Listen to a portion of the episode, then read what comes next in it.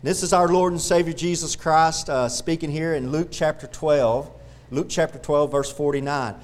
I am come to send fire on the earth. And what will I if it be already kindled? But I have a baptism to be baptized with, and how am I straitened till it be accomplished? Suppose ye that I am come to give peace on the earth? I tell ye, nay, but rather division. Wow. I can guarantee you these verses right here, there's not a lot of this preaching going on. And I'm going to explain to you what he's talking about. Because in verse 51, he says, suppose you that I come to give peace on the earth. And we automatically go to that. Well, I thought he promised us peace. Yeah, he promised the believers. Notice he says, suppose you that I come to give peace on the earth. That peace is not for non-believers. That peace is not for people living on. That peace is for those who put their faith in Jesus Christ as their Lord and Savior. You want peace? You got to have Jesus Christ. You don't want peace? Don't get Jesus Christ. It's that simple. Suppose you that I come to give peace on the earth? I tell you, nay, but rather division. For from henceforth there shall be five in one house divided, three against two and two against three. The father shall be divided against the son, and the son against the father, the mother against the daughter, and the daughter against the mother, the mother-in-law against her daughter-in-law, and the daughter-in-law against her mother-in-law. I want to preach a sermon this morning called God is a Homewrecker. God is a homewrecker. Dear Heavenly Father, Lord, I just thank you so much, Father, for being a homewrecker. And Lord, as we go through your word, we'll understand more of what I'm trying to talk about, Lord. And Father, it's evident, Lord God, that you come into a man or a woman's life, Lord God, and sometimes it doesn't go as well as they thought it would, Lord God. And some people turn on them, Lord God. And Father, I pray you give them grace and strength and mercy, Lord God, to be able to deal with that, Lord. But Father, first and foremost, Lord, I pray your Holy Spirit will move among us, leading, guiding, and directing us, Lord God. And if there's somebody underneath the sound of my voice that doesn't know if they were to die, if they'd go to heaven, Lord God, that they don't know for sure if they've ever received Jesus Christ as their Lord and Savior, Father, and bow their head and prayed and ask you to save them, Lord. I pray, Lord, as we give the invitation later on, Lord, they come on down the aisle and get saved, Lord God, and I thank you for the precious blood of Jesus Christ that saves us. And I'm praying all this in the name of Jesus Christ. Amen. Now, I know when I said God is a homewrecker, some of y'all probably bristled a little bit because we know growing up, people my age, we heard that word, she's a homewrecker or he's a homewrecker. We talk about they come in here and destroy somebody's family by either cheating on their husband or cheating with them, and we say she's a homewrecker or he's a homewrecker or whatever. Now, people hardly have any families anymore, so you don't hear that term used a lot. But what God's talking about here, what Jesus Christ is talking about here is that when you receive Jesus Christ as your Lord and Savior, there's a good chance that it's going to wreck your home. Now, in America, it's not that bad. I don't know very many people that received Jesus Christ that start living for the Lord that really have a lot of problem with their homes. Now, I do know that. I know some people like that. I know some, just talking to a brother yesterday, that he became a preacher, started preaching. His ex-wife told him straight out, I don't want to be married to you. You're not a preacher. I don't want to be married to you. And she left him. Just division. And that's exactly what Jesus Christ is talking about. I tell you, nay, but rather division. When you receive Jesus Christ, your Lord and Savior, it's going to cause division. Divisions in your family, division in your friends. You're going to lose some friends. You're going to lose some your family members. They're going to turn on you. But I'm here to tell you right now, that's okay. Because Jesus Christ, you're going to find out Jesus Christ is more important than anybody else on this earth. Now, like I said, in America, we don't deal with that a lot. But our other brothers and sisters, because see, there's Christians that aren't American. And sometimes we associate American Christianity so close together because we're so naive here in America. We just think, well, if you're Christian, then you're American. And if you're American, then you're Christian. And it's just not true. I'm going to read you, this happened five days ago, guys. This happened 5 days ago. Before I got this sermon together, I didn't even know this. This report says Ugandan, that's over in Africa, Christian attacked by Muslim brother with machete for standing with Jesus. That's why I'm preaching on Wednesday nights. This guy's name was Kichwala.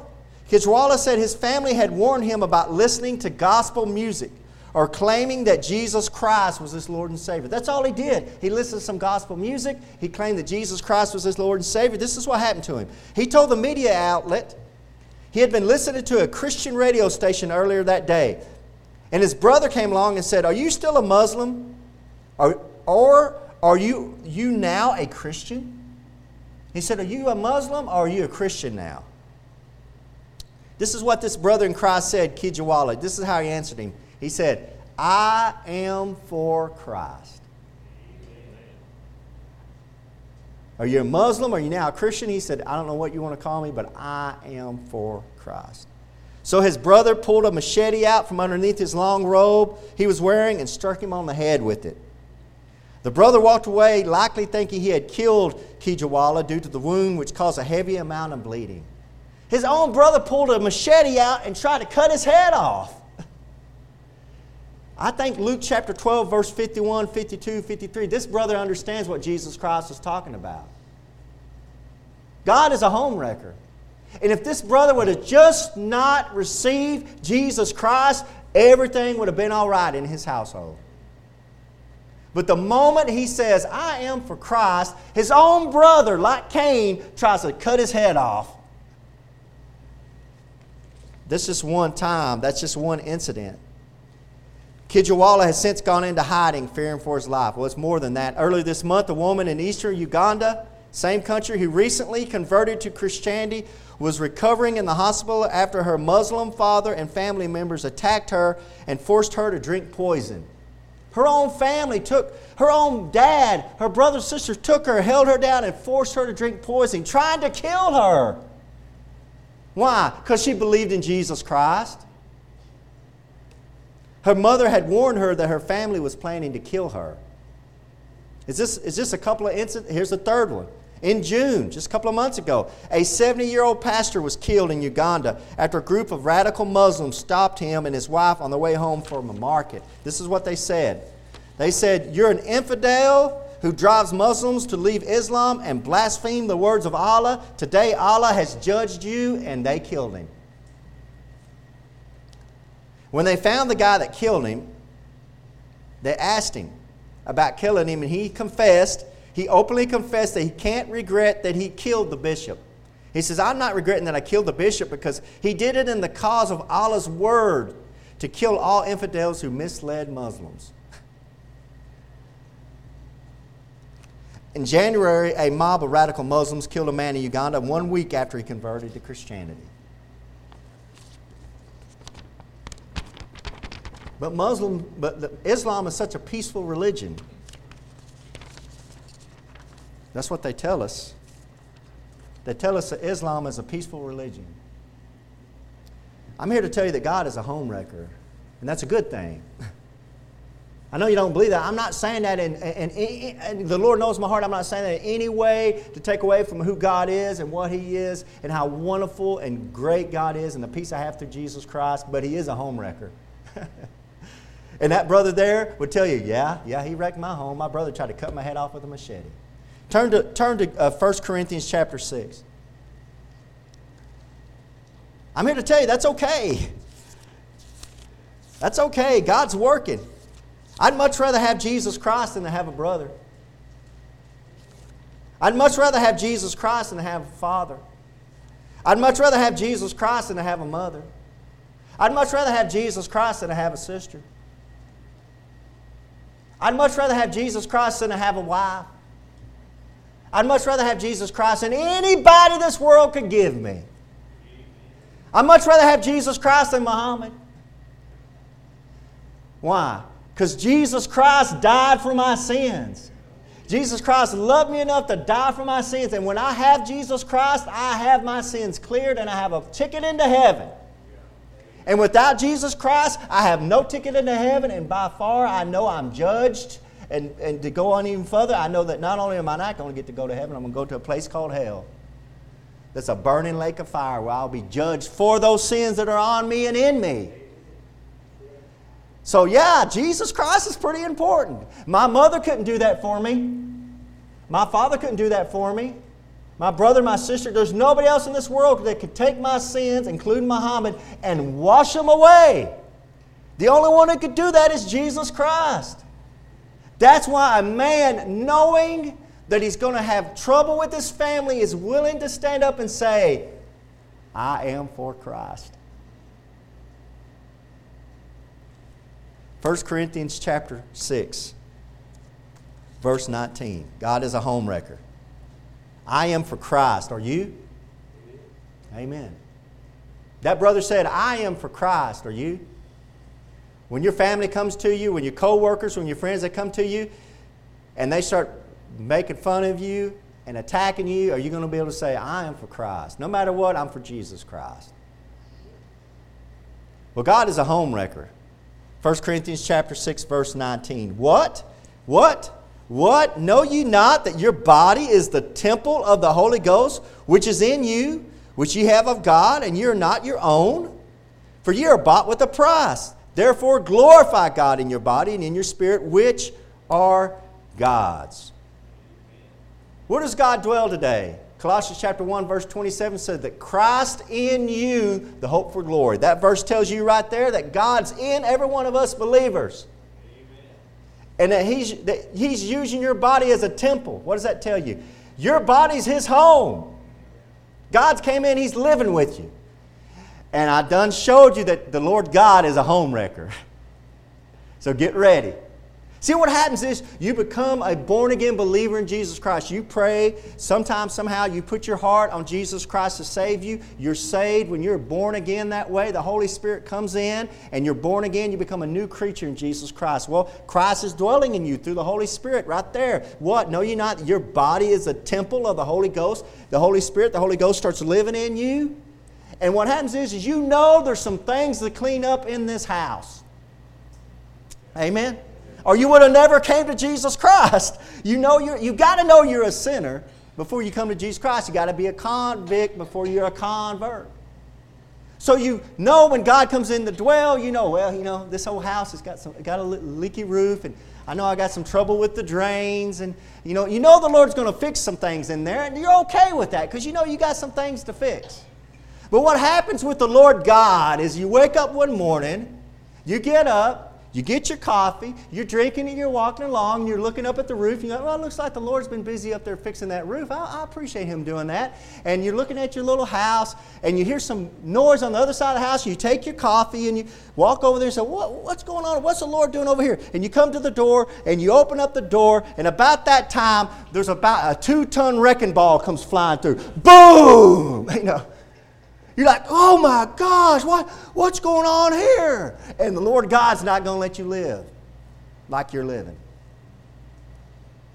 And you were wanting to live in this little, quaint, little cottage by yourself, and everything's okay, and God doesn't want to live that way. He's a home wrecker. He's going to come in, He's going to wreck it up. See, you want to live in a little bitty house, and you got these dreams of living in this little house. If I just had my little cottage, just off by myself, and God says, I don't live in a cottage, son. I don't live in a cottage. Son, I live in a palace. I live in a mansion. I live in a temple. Have you ever looked at that temple that Solomon built for God, that he dwelled in? It's one of the wonders of the world. Everything was gold. Everything was beautiful. Everything was amazing. It was incredible. It was the money. We do not have enough money to build that today. Nobody does. That Temple of Solomon, nobody does. It was incredible. That's what God dwelled in. And it says there in verse 19, know ye not that the body is the temple of the Holy Ghost? God's not going to dwell in some little shack. And you're thinking as you come up, you're like, oh, the Lord God, He's going to come in, He's going to dwell in me, and everything's going to be okay. Yeah, He's going to dwell in your little home, but it's not going to be a little home. He's going to do some work on it. He's going to start working some things out, taking some things away, building on here, building on there, and it's going to mess you up, and you're not going to like it. Amen? It's not going to be pleasant because you want it your way. But God says, no, I own this. Verse 20. I bought this house, amen? Verse 20. Are you reading verse 20? For you are bought with the price, therefore glorify God in your body. God comes in, takes over. He's living in you. Say, oh, praise the Lord. And he's like, yeah, I own you now. I bought you with the price, the precious blood of Jesus Christ. You belong to me. I own you. We're going to clean this thing up.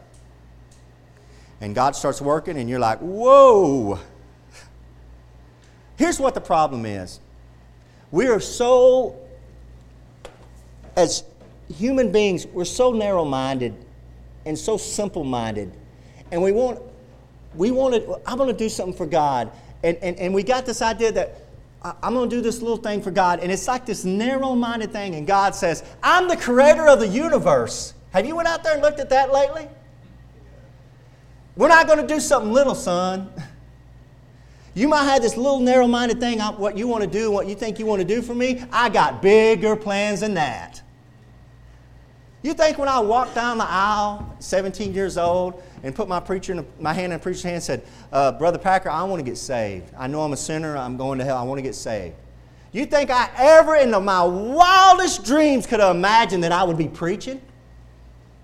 I'd be out at Indian Gap Baptist Church for 15, 16 years. You think I ever in my life? And God says, I got big plans for you, boy.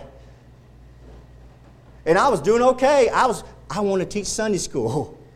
I'm okay with that. Lord, just leave me alone. I want to be over here. I got these like 4 or 5 men in this little room, and we're learning the Word of God together. I'm really enjoying that. And one day, I stepped out, and here comes this big old wrecking ball. Whoosh, right into my life.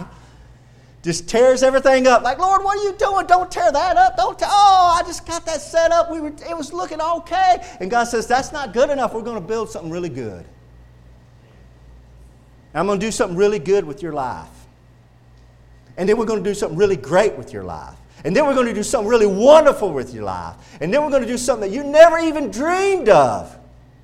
I can't believe that. Go out and look at the universe. Look at the moon, look at the stars, and look at the vastness of it and say, that's my creator God who's living in me. And I'm thinking I'm going to do something little? God don't work that way. God says, I own you. We're going to do something really good with you. What? Know you not that your body is a temple of the Holy Ghost, which is in you, which ye have of God, and ye are not your own? I know that when God comes living in me, here's the simple truth. As God is a home wrecker, as He comes and starts living in me, that the Bible says in Romans chapter 7, verse 18, that for what dwelleth in me, that is in my flesh, dwelleth no good thing. So God comes in, and I'm thinking, well, this is okay, Lord, and this is okay, and that's okay. Now turn to 1 Corinthians chapter 3. Turn a couple pages to the left to 1 Corinthians chapter 3. So when God comes in, I think everything's okay. I mean, I know I got a leaky roof. I know I got some problems with the drain. But you know what? By and by, it's okay. I mean, it's not a bad place to live. But the Word of God says, no, it's not. It's filthy. What dwelleth in you dwelleth no good thing. That's your flesh, this body. So when the Holy Spirit comes in here, He's got a lot of cleaning to do. Now look at verse 16. 1 Corinthians chapter 3, verse 16. Know ye not that ye are the temple of God, and that the Spirit of God dwelleth in you? Let's stop there and let's meditate on that. He says, know ye not that ye are the temple of God. And of course, we know that the Spirit of God dwelleth in you. Let's meditate on it just for a couple of minutes. He's called us twice the temple of God. I mentioned to you how that temple was so incredibly amazing. Y'all read it. If you haven't read it. Read it. I mean, when Solomon's building that thing, it's amazing. It's incredible. The money couldn't buy it today. But what was done at that temple? What was that temple's purpose? God would dwell there. His glory would come down into the Holy of Holies and dwell on the mercy seat, which is about the size of this table here. He'd come and dwell between the cherubim. But what happened there? That's where all the sacrifice to God took place. That's your body now. Amen? Know ye not that ye are the temple of God, and that the Spirit of God dwelleth in you? That's your body now. Right? That's where all the sacrifice for God took place. At the temple. All the worship for God took place at that temple. All the work for God took place at the temple. God would not allow it to take place anywhere else in the whole area, the whole nation of Israel. And they tried. They tried to move some of it up to another mountain. Read about that in John chapter 4 with the woman at the well. They were worshiping God in another mountain. They were worshiping God over here. They started getting their own priest over here. God says, no, I want it right here in my temple. Guys, God wants you to worship right here in your body, right here with you. He's in you. The worship for God, the sacrifice of God is right here. You're a living sacrifice. It's right here in you. That's that temple. Know ye not that ye are the temple of God, and that the Spirit of God dwelleth in you? If any man defile the temple of God, him shall God destroy. For the temple of God is holy, which temple ye are. Wow. Now we're getting threatened to be destroyed. God's a homewrecker. He'll just tear stuff down. He's a homewrecker. That's what he does. You have things in your house, brothers and sisters. Listen to me. You have things in your house, in your body, that God doesn't like. He's holy. Verse 17. For the temple of God is holy. If there's one attribute about God you don't want to ever forget, it's the attribute of His holiness. He's holy. He's not like me and you, brothers and sisters. Day and night, the Bible says in Revelation, day and night, there's cherubims and seraphims around God. What are they hollering day and night? They're not hollering love, love, love. They're not hollering grace, grace, grace. What are they hollering? Holy, holy, holy, Lord God Almighty. When those priests had to enter that temple I've been talking about, when those priests entered that temple, they had a plate above their head. You know what that plate said? It was written above their head. Holiness to the Lord. Holy. God's holy. He wants you to be holy. He comes in. We know what dwelleth in us, dwelleth no good thing. He comes in and sees this house. He says, this thing's filthy. And you can't explain it. When God comes in, it's like some of us have bedpans on our kitchen table. And God's eyes, that's how He sees it. I'm not even talking about your literal physical house, brothers and sisters. I know if I've been there, I've knocked on the door and had the people say, oh, it's a pastor. You'll hide in the beer somewhere, and you'll make sure to get the dirty magazines and off the... I'm not talking about your physical house. I mean, we know the Lord's not happy about that, right?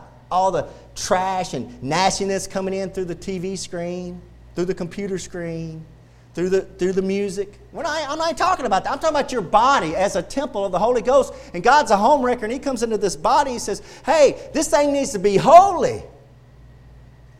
So one day in your house, as God's working on it, and He's tearing this wall down, and He's expanding that, the Lord walks by and He looks over there and He sees a closet. And the Lord looks at that closet and you get horrified. Because then the Lord looks at that closet and then He looks at you. And you run over to that closet and you say, Lord, there's nothing in this closet right here. It's got some old junk and everything. Lord, you don't want to go in there. There's nothing in there. And the Lord starts walking up there too. You say, hey, Lord, don't worry about going in there. Lord, I've lost the key years ago. Because you're horrified because all your secret sins are in this closet right here. And the Lord's in there cleaning up. That's what He does. He's a homewrecker. And you're like, Lord, you don't really don't want to go in there, Lord. That's all your secret sins that you love and coddle. And hide from your spouse, and hide from your friends. And only you and the Lord know about it, but you don't want to get rid of them because you love them. You love that sin of envy. You love that sin of jealousy. You love that sin of lust. You love that sin that nobody else can see and know about. And you can hide it from all your loved ones, but you have it in that closet, but God knows. And God's living in there with you. And God's doing some cleaning. He's going over here and He sees the closet. And you're like, no, Lord, I don't want to go in there. And the Lord walks up to you. And the Lord walks right through you, walks right through the door, and you're done for. The Bible says in Romans chapter 2, verse 16, in that day when God shall judge the secrets of men, by Jesus Christ according to my gospel. That's what the Lord does. He comes in, He starts wrecking your home. And He comes into places that you don't want Him to go to. He gets rid of sins you don't want to get rid of. But that's what He does. And I'm thankful He does that. There's some things the Lord's helped me out with that I didn't want to admit to, that I didn't know everyone. I didn't want to admit to anybody that had problems with this. And the Lord would just, it just like prick my heart about, you shouldn't be doing that. You shouldn't be doing that. You shouldn't be doing that. You shouldn't be thinking that way. You shouldn't be, and it would just, and he would work on me, and he'd clean a little bit, and he'd clean a little bit, and then the Lord finally revealed it to me, and boom, he just slapped me right in the head about it. And I'm like, okay, Lord, and when I would confess it and realize I need to stop doing it, it's amazing how much peace I had, how much better I felt. And the Lord would say in my heart, isn't it just good to do the right thing? Oh, Lord, yeah, it's good to be holy. It's good to be holy. We don't like holiness. We don't like holiness until you get with it. Your flesh doesn't like it. But when your soul, your spirit in you, when God comes in and starts cleaning up, you're like, man, I'm starting to like this. For if any man defile the temple of God, him shall God destroy. For the temple of God is holy, which temple ye are. That destroyed there, he's not talking about destroying you, throwing you down into hell. That's not what he's talking about. What he's talking about is found in Romans chapter 8. And if you want to turn there, I'm going to read it real quick. Romans chapter 8, verse 13. Romans chapter 8, verse 13. In Romans chapter 8, verse 13, he says, for if ye live after the flesh, ye shall die. If you let this body get its way, you're going to die, guys. Because you're living after the flesh. If you live after the flesh, ye shall die. But if you through the Spirit do mortify the deeds of the body, the Holy Spirit, through the Holy Spirit, the Spirit do mortify, kill, not your body, the deeds of the body, ye shall live. It's a spiritual battle. If you can get this body under control, let God clean it up, let God do what He's going to do through it, and get these deeds under control, kill these deeds, reckon yourself dead, the Bible says. God can do some amazing things with you and build an amazing thing with you. But God is a home wrecker. He's not going to let you just live in that little cottage and think you're going to get up every morning, drink your coffee, everything's going to be okay. I'm not going to do anything today, as I'm not going to work that way. Look at go back to 1 Corinthians chapter 3, verse 9. God just doesn't work that way. He never has worked that way. God's not lazy. If there's one thing about the Lord God, He's not lazy. He's always working. You realize that when God created Adam and Eve and they were perfect, you know what they were doing in the garden? They were working. They were working the garden. Some of y'all think we're going to get up in heaven and God's going to give us a heart and we're going to be on that cloud just ding-a-ding-a-ding-a-ding-a-ding. No, we're going to get up into heaven and we're going to be working. God's going to have things for us to do. And when I was sick for 2 weeks and couldn't get out of my house quarantined, work was a good word. I would do anything to get out. I don't know how people do it. I absolutely do not know how people to sit around and wait for a government check to come in every month. I don't know how people do it. I don't. It's inconceivable to me. I had 2 weeks of it and I thought I was going to die. Look at 1 Corinthians chapter 3, verse 9. God doesn't want you on His welfare plan, brothers and sisters. God doesn't have a welfare plan. Get off the couch and work for Him. He's got stuff to do. He wants to do something. He wants to work. He'll give you some rest. He rested on the seventh day, but it's time to work. Verse 9. For we are laborers together with God. Ye, talking about Christians, are God's husbandry. You're like a vineyard that He's going to get fruit off of. Look at this. Ye are God's building. He's a home wrecker. He's working. He's building. He's going to tear it up, but He's going to build something better. Amen. God might wreck your home, but He's building it and wrecking it to build something better.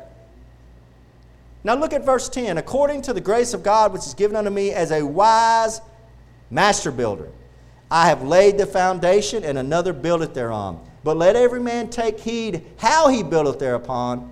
For other foundation can no man lay than that is laid, which is Jesus Christ. God tears down your house. Before it's all said and done, He's laying down another foundation, which is Jesus Christ. And He starts building. And one day, you're laying in bed, and you're just sleeping in like you always done. And God comes up, and He, get up, get out of bed. Lord, I was just laying here, just relaxing. Lord, you know, I got in. I was working real late last night. Lord, I'm kind of tired. Lord, get up. It's time to go work. We got some work to do. We're working on this house right here. Let's get up. You know, Proverbs chapter 6 says, "How long wilt thou sleep, O sluggard? When wilt thou arise out of thy sleep? Yet a little sleep, a little slumber, a little folding of the hands to sleep." God's making fun of people like that. God says, get up. Let's get to work. You know I'm in here working. I'm building this house. We're going to do something great, and I need your help. You're going to work with him. Verse 10, "I have laid the foundation, another buildeth thereupon, but let every man take heed how he buildeth thereon." Thereupon, excuse me. Guys, God's expecting you to work. Help him work. God is working through you. God is working through you in Jesus Christ, but you got work to do. He don't want you just laying on the couch. He don't want you just laying in bed, sleeping all the time. Get up and work. You're a master builder. He wants you to be a master builder. Look at verse 10. "According to the grace of God, which is given unto me, as a wise master builder." As a builder, you're one of three things. Now, we got some builders in here. I mean, some legit builders that have built some really big buildings in this church. So when I say this, I hope I don't get attacked after church like you don't even know what you're talking about, because I don't. I've never built a house. There's guys in here that built houses with their bare hands. So now I got their attention. They're staring at me like, what's he going to say? You're one of three things when you're a builder. You're one of three things. You're either a journeyman, you're an apprentice, then a journeyman, then a master builder. Now, if you're an apprentice, somebody needs to be shown what to do. You come in, you're new at it, you don't know what you're going on. God's going to bring you in. God's going to say, okay, I want you to start doing this. God says, I want you to start doing that. And it's basically a babe in Christ, somebody who's just born again, somebody who's just becoming a Christian, somebody who's just saved. They don't know what to do. They don't know nothing about the Bible. And God comes in through the Holy Spirit, and he says, man, I'm going to show you this and show you that. And God leads you by the hand, grabs you, shows you how to use the hammer, shows you how to pick up the tool, shows you how to do all that. God's showing you all of that. And that's an apprentice, and it's okay to be an apprentice, but you don't want to be a 60-year-old apprentice that's been working for 40 years. Amen? That gets old. A babe in Christ that's a teenager still having to change his diapers, that's not cute anymore. When they're babies, that's really cute, but when they're 10, 12 years old, it's like, you need to learn how to change. Don't be doing that in your underwear anymore. Amen? Potty train them. That turns into a journeyman. A journeyman is somebody, he can do his own work, but he still has it inspected. He goes over, he might work on this, he might build this wall, he might get up, but he has the master builder come by and inspect it and say, okay, yeah, you did all right there. Well, you need to change that. That's not level. We need to get that changed up. And you say, yes, sir. He's under somebody. A journeyman is under somebody. A journeyman's gotten smarter, he's gotten wiser. That's a lot of Christians. A lot of Christians, they go from that master building of being an apprentice, where they're doing stuff for themselves, where they're trying to learn about the Lord. They turn into journeymen, where they can open up their Bible, they can find the chapters and verses. They're doing a little better. But God wants you to be a master builder. Now, a master builder is one that can do it all. He doesn't have anybody come up here and inspect him because it's done right. That's what God wants out of y'all. God says, I want you to come up, help me build this. You need to look at that, verse 10, master builder. As a wise master builder. He wants you to be a master builder. And you've laid the foundation of Jesus Christ. Let's get something built. Let's do something. He's living in you. He wants to work. He might be tear some walls down. He might do this. But whatever God's doing in your life, and I don't know how he's doing it, he brings stuff into your life to do it. Whatever he's doing it for your good. Amen. You might not believe it. You might be scared by some of the things I've said this morning. Don't be scared. If God does it, if you have a big wrecking ball come into your life, whatever that wrecking ball be, it might be illness, it might be financial problems, it might be marriage problems, it might be family. Whatever that big wrecking ball comes into your life, don't worry about it. Just stick with Jesus Christ. He's trying to build something better. Amen. Hey, when my ex-wife left me, and I was out here trying to preach out here at Indian Gap Baptist Church. When God brought this big wrecking ball into my life, I'm like, man, I'm done. This is ruined. This house will never be built again. I'm done. And now 10 years later, I'm like, praise the Lord. He's built the palace for me. I didn't see it. Boy, when that big wrecking ball's coming right at you, like, Lord God, what are you doing? Boom, and there goes your house and the walls. And you're like, man, he's a home wrecker. And he said, just calm down. I know I'm wrecking your home, but I'm about to build you a palace. Amen. Look to Luke chapter 6 in closing. Luke 6. Praise the Lord that he cares enough about you to do that. We got a Lord God that cares for you to do that. He could let you live in an old rundown shack. He could just save you and get you into heaven and leave you alone. But He doesn't. Why not? Because He loves you. He wants you to be holy like Him. He wants you to grow. He wants you to be better. He wants little gods running around. He wants little Christians running around, little Christ-likes. He wants you running around, and you're not going to get that way in the house you're living in. You're not going to get that way unless He helps you to grow. That's why He comes and lives in you. You belong to Him. Now He's going to do something with you. When God's living in you, what does that say? You're like a little God, lowercase g. You represent God. He's living in you. Look at Luke chapter 6. Look at verse 46. And I'm closing. I promise I'm closing. And why call ye me? This is Jesus speaking. Verse 56 of Luke chapter 6. Why call ye me Lord, Lord, and do not the things which I say? That's enough right there. We could just close up and go home. So many people, Lord Jesus, Jesus, and they don't do anything He says. Verse 47, whosoever cometh to me and heareth my sayings and doeth them, I will show you to whom he is like. So you need to come, you need to hear, and you need to do. Cometh, heareth, doeth. It's all about the sayings of Jesus Christ, which you have in your lap. Here it is right here, guys, verse 48. He is like a man which built a house and digged deep and laid the foundation on a rock. He's building a house on a rock, and we know that rock to be Jesus Christ. And when the flood arose, the stream beat vehemently upon the house and could not shake it, for it was founded upon a rock. Amen. And we know out of 1 Corinthians 3, that rock is Jesus Christ. He's the foundation. Got it? Amen. But, he that heareth and doeth not, don't do what Jesus tells him, is like a man that without a foundation built on a house upon the earth, against which the streams did beat vehemently, and immediately it fell, and the ruin of that house was great. Y'all know this story. You know the story of what Jesus Christ is talking about. He's obviously talking about building on Himself, on Jesus Christ. But I want to point out in verse 48, in closing, I want to point something out to you. He is like a man which built a house, notice, and digged deep. I never noticed that before. Dig deep.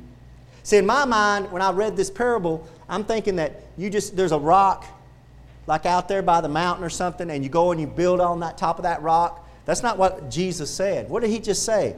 You're going to dig deep. You dig deep, and you make a foundation. And these brothers in here that know how to build houses, they know it's all about the foundation. And you're going to dig that, get that foundation, get it where it's supposed to be. Then you start building the house. Listen to me, brothers and sisters. Digging deep, what that means is hard work. Amen. It's hard work.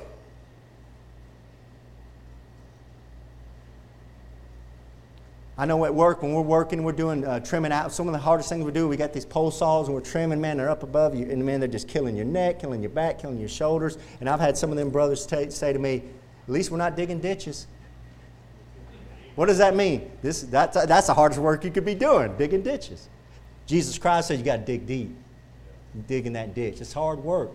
It's hard work, but it's worth it. Now, what I'm trying to say to you is this. Men will dig into the deeper things of sports. Men will dig into the deeper things of history. Men will dig into the deeper things of hunting. Men will dig into the deeper things of history and science and all these things. But it's hard to find a man who will dig into the deeper things of Jesus Christ. I'm not telling you when God comes into you and starts dwelling in you, it's going to be easy. I'm not telling you that. What I'm telling you, though, it'll be very, very satisfying. But it's hard work. When God starts kicking you out of the bed, and you're like, oh, well, we're going to, you got to start digging deep. And if you'll dig deep into the sayings of Jesus Christ, and lay that foundation and say, I'm going to build on Jesus Christ. God says, all right, we're going to build something really, really, really nice. You're not going to be living in this shack anymore because I'm living with you, and we're not living in this shack. We're not having this filthy stuff in here. It's going to be holy. It's going to be amazing. It's going to be a mansion. It's going to be a palace, and you're going to have a really, really good time. That's what we all want, our mansion up in heaven. And God says, I'm going to build it right here in your body. Hello, friends. This is Pastor Keegan Hall of Indian Gap Baptist Church. of Indian Gap, Texas. If you'd like to contact us, you can do it at indiangapbaptist.com. On the internet, it's indiangapbaptist.com. But I have a question for you. If you died tonight, do you know if you would go to heaven? You know, if you're not sure, let me show you a few verses out of the Bible so you can know if you have eternal life. The Bible says in 1 John chapter 5, verse 13, "These things have I written unto you that believe on the name of the Son of God, that you may know that you have eternal life, and that you may believe on the name of the Son of God." So that verse tells us there that you can know you have eternal life. And I want to show you how you can know that. Jesus Christ talked in John chapter 3, verse 16, and most people have heard this verse. "For God so loved the world that he gave his only begotten Son, that whosoever believeth in him should not perish, but have everlasting life." And that's an amazing verse, of course, talking about how God gave Jesus Christ as a gift to the world, but verse 17 and 18, he went on to say something interesting. "For God sent not his Son into the world to condemn the world, but that the world through him might be saved." So the whole reason Jesus Christ came into this world was to save you and to save me and you. But in verse 18, he says something that's amazing. He says that he that believeth on him is not condemned. He's stressing a faith. It's putting your faith into Jesus Christ. But he says there in verse 18, "But he that believeth not is condemned already, because he hath not believed in the name of the only begotten Son of God." So he says you're condemned already if you haven't believed in Jesus Christ. It's not like you're going to go to heaven and you're going to stand before God and you're going to have God put your good deeds on the scale and your bad deeds on the other side of the scale, and he's going to weigh it, and if you've been a good enough person down on this earth that he'll let you into heaven. It doesn't work that way. Jesus Christ is real explicit here to say that you're condemned already. You need a Savior right now. The same chapter down in verse 36, it says, "He that believeth on the Son hath everlasting life." It goes back to a believe, putting your faith in Jesus Christ as your Lord and Savior. But the verse continues, "And he that believeth not the Son shall not see life, but the wrath of God abideth on him." See, it's going on right now. You need a Savior right now. You need to be saved from a devil's hell. Paul sums it up real good here in Romans chapter 10, verse 9, "That if thou shalt confess with thy mouth the Lord Jesus, and shalt believe in thine heart that God hath raised him from the dead, thou shalt be saved." It's putting your faith in Jesus Christ from the heart. "For with the heart man believeth unto righteousness, and then with the mouth confession is made unto salvation." It's very important to confess Jesus Christ, because the mouth shows where the heart's at. And in verse 13, he sums it up, "For whosoever shall call upon the name of the Lord shall be saved." So friends, as simple as just bowing your head and saying a prayer, something like this. Lord, I know I'm a sinner. I know you died on the cross for my sins. I believe you came up from the grave and are alive right now listening to me. I invite you into my heart to save me. Please save me, Lord Jesus. Amen. If you prayed something similar to that, we'd love to hear from you. You can contact us at IndianGapBaptist.com. And God bless you, and until next time. Cast in all your care upon Him.